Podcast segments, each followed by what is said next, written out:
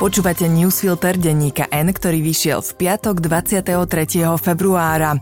Udalosti dnes vybrala a komentovala Jana Šemeš. Ja som Lucia Haverlík. Dnes o tom, že hlas pri Gašparovi stíchol a že napriek hnusným rečiam sa Fico pri Ukrajine ešte načisto neodtrhol a tiež o nebezpečných poľských cestičkách.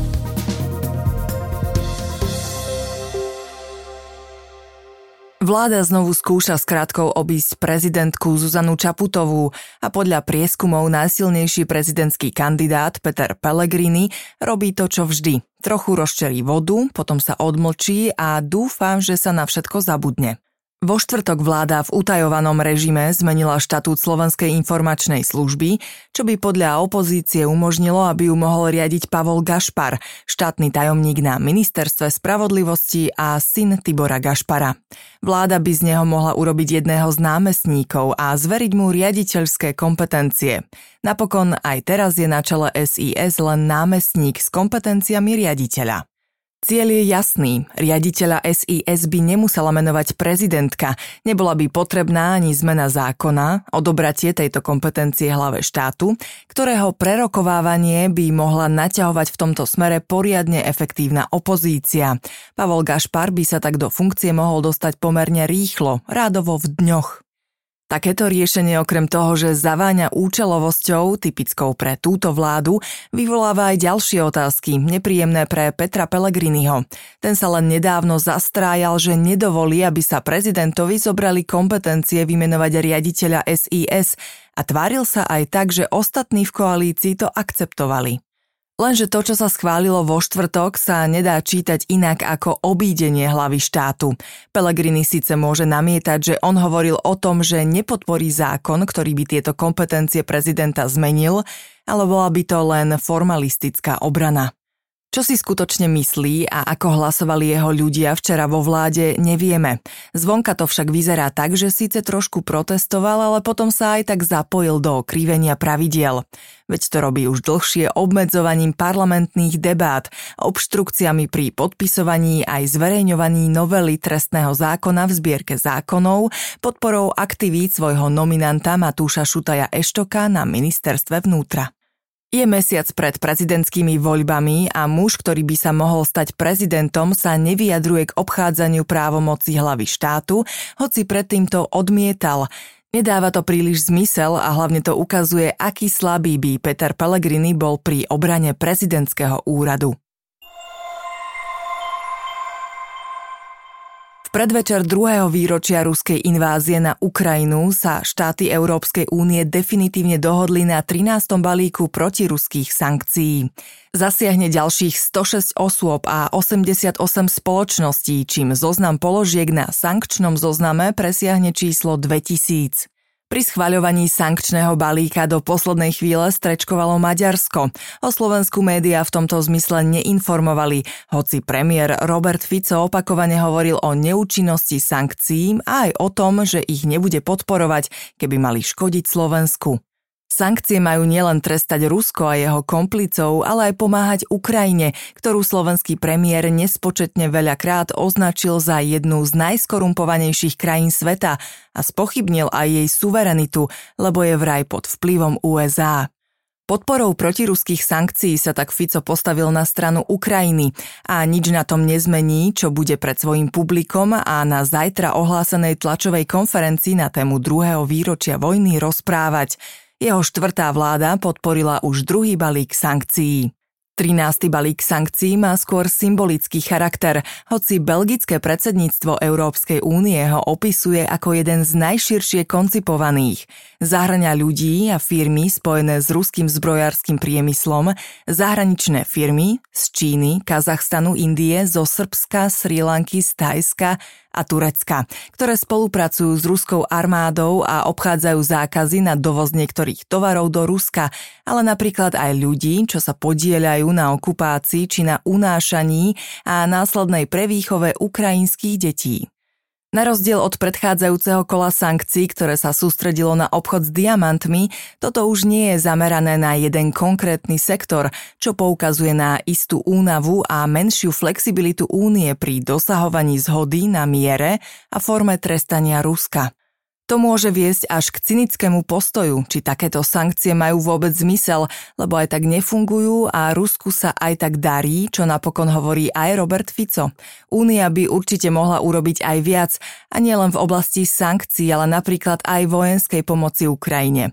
Lenže pred druhým výročím invázie je dôležitá aj symbolika, aj keď efekt sankcií nemusí byť okamžite viditeľný.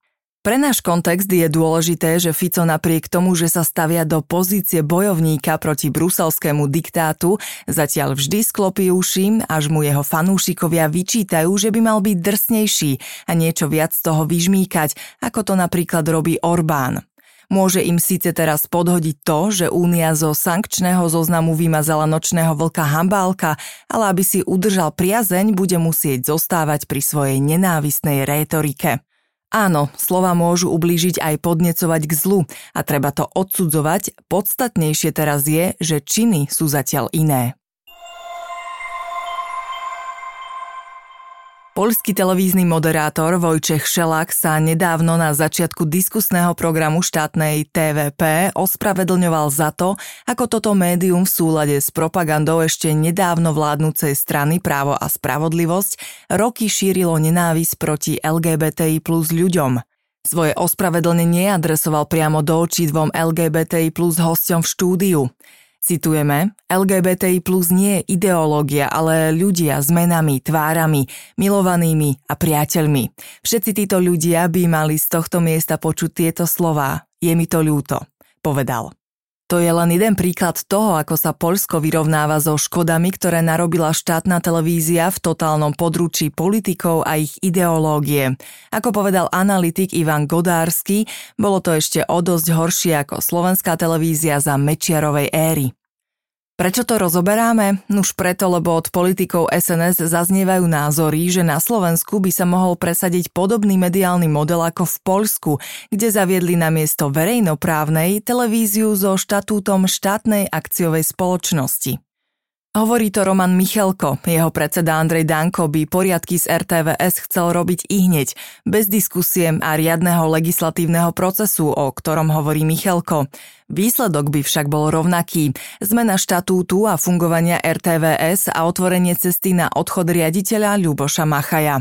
To by bol okamžitý efekt, dlhodobejší vplyv by sa prejavil na kvalite demokracie a plurality.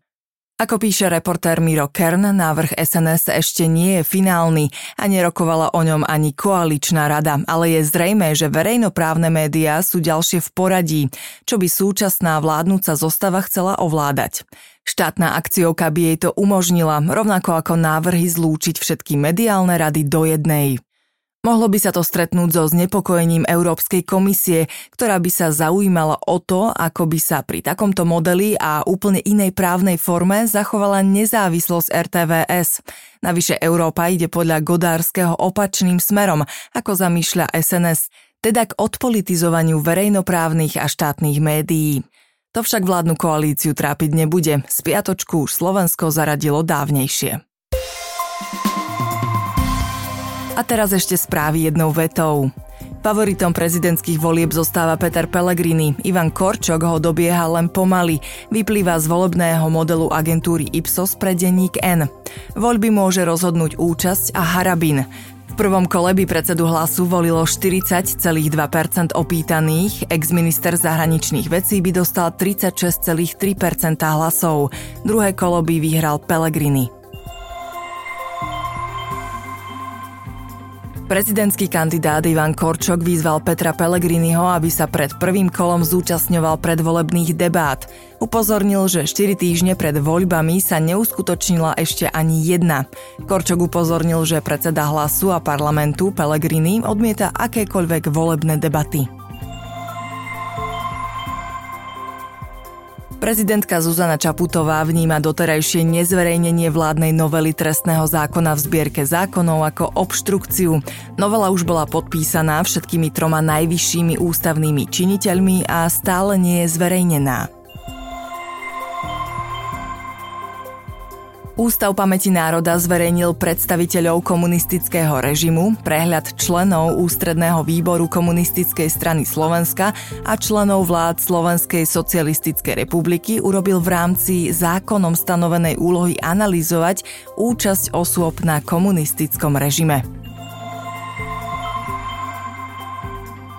Lehela Horváta zo skupiny Sátorovcov, ktorý bol obžalovaný z piatich vražd, súd odsúdil na doživotie. Bol označovaný za v úvodzovkách hrobára Dunajsko-stredského gangu Sátorovcov. Štát nedokáže v pláne obnovy zabezpečiť ani znížený cieľ 9000 miest v materských školách, hovorí minister školstva Tomáš Drucker. O zmenách rokuje s Európskou komisiou. Peniaze z eurofondov prispeli za posledných 10 rokov k štvrtine ekonomického rastu Slovenska, uviedol vládny inštitút pre stratégie a analýzy. V rokoch 2023 až 2025 pokryjú podľa analýzy polovicu verejných investícií. Udalosti do dnešného newsfiltra vybrala a komentovala Jana Šemeš. A na záver posledné slovo Braňa Bezáka. Keď sa z aktuálnej slovenskej perspektívy človek pozerá na dva roky ruskej agresie na Ukrajine, zjaví sa mu ten obrovský rozdiel. Za našimi východnými hranicami vidí ochotu obetovať seba za slobodu svojej krajiny a doma ochotu obetovať krajinu za svoju osobnú slobodu. Do počutia.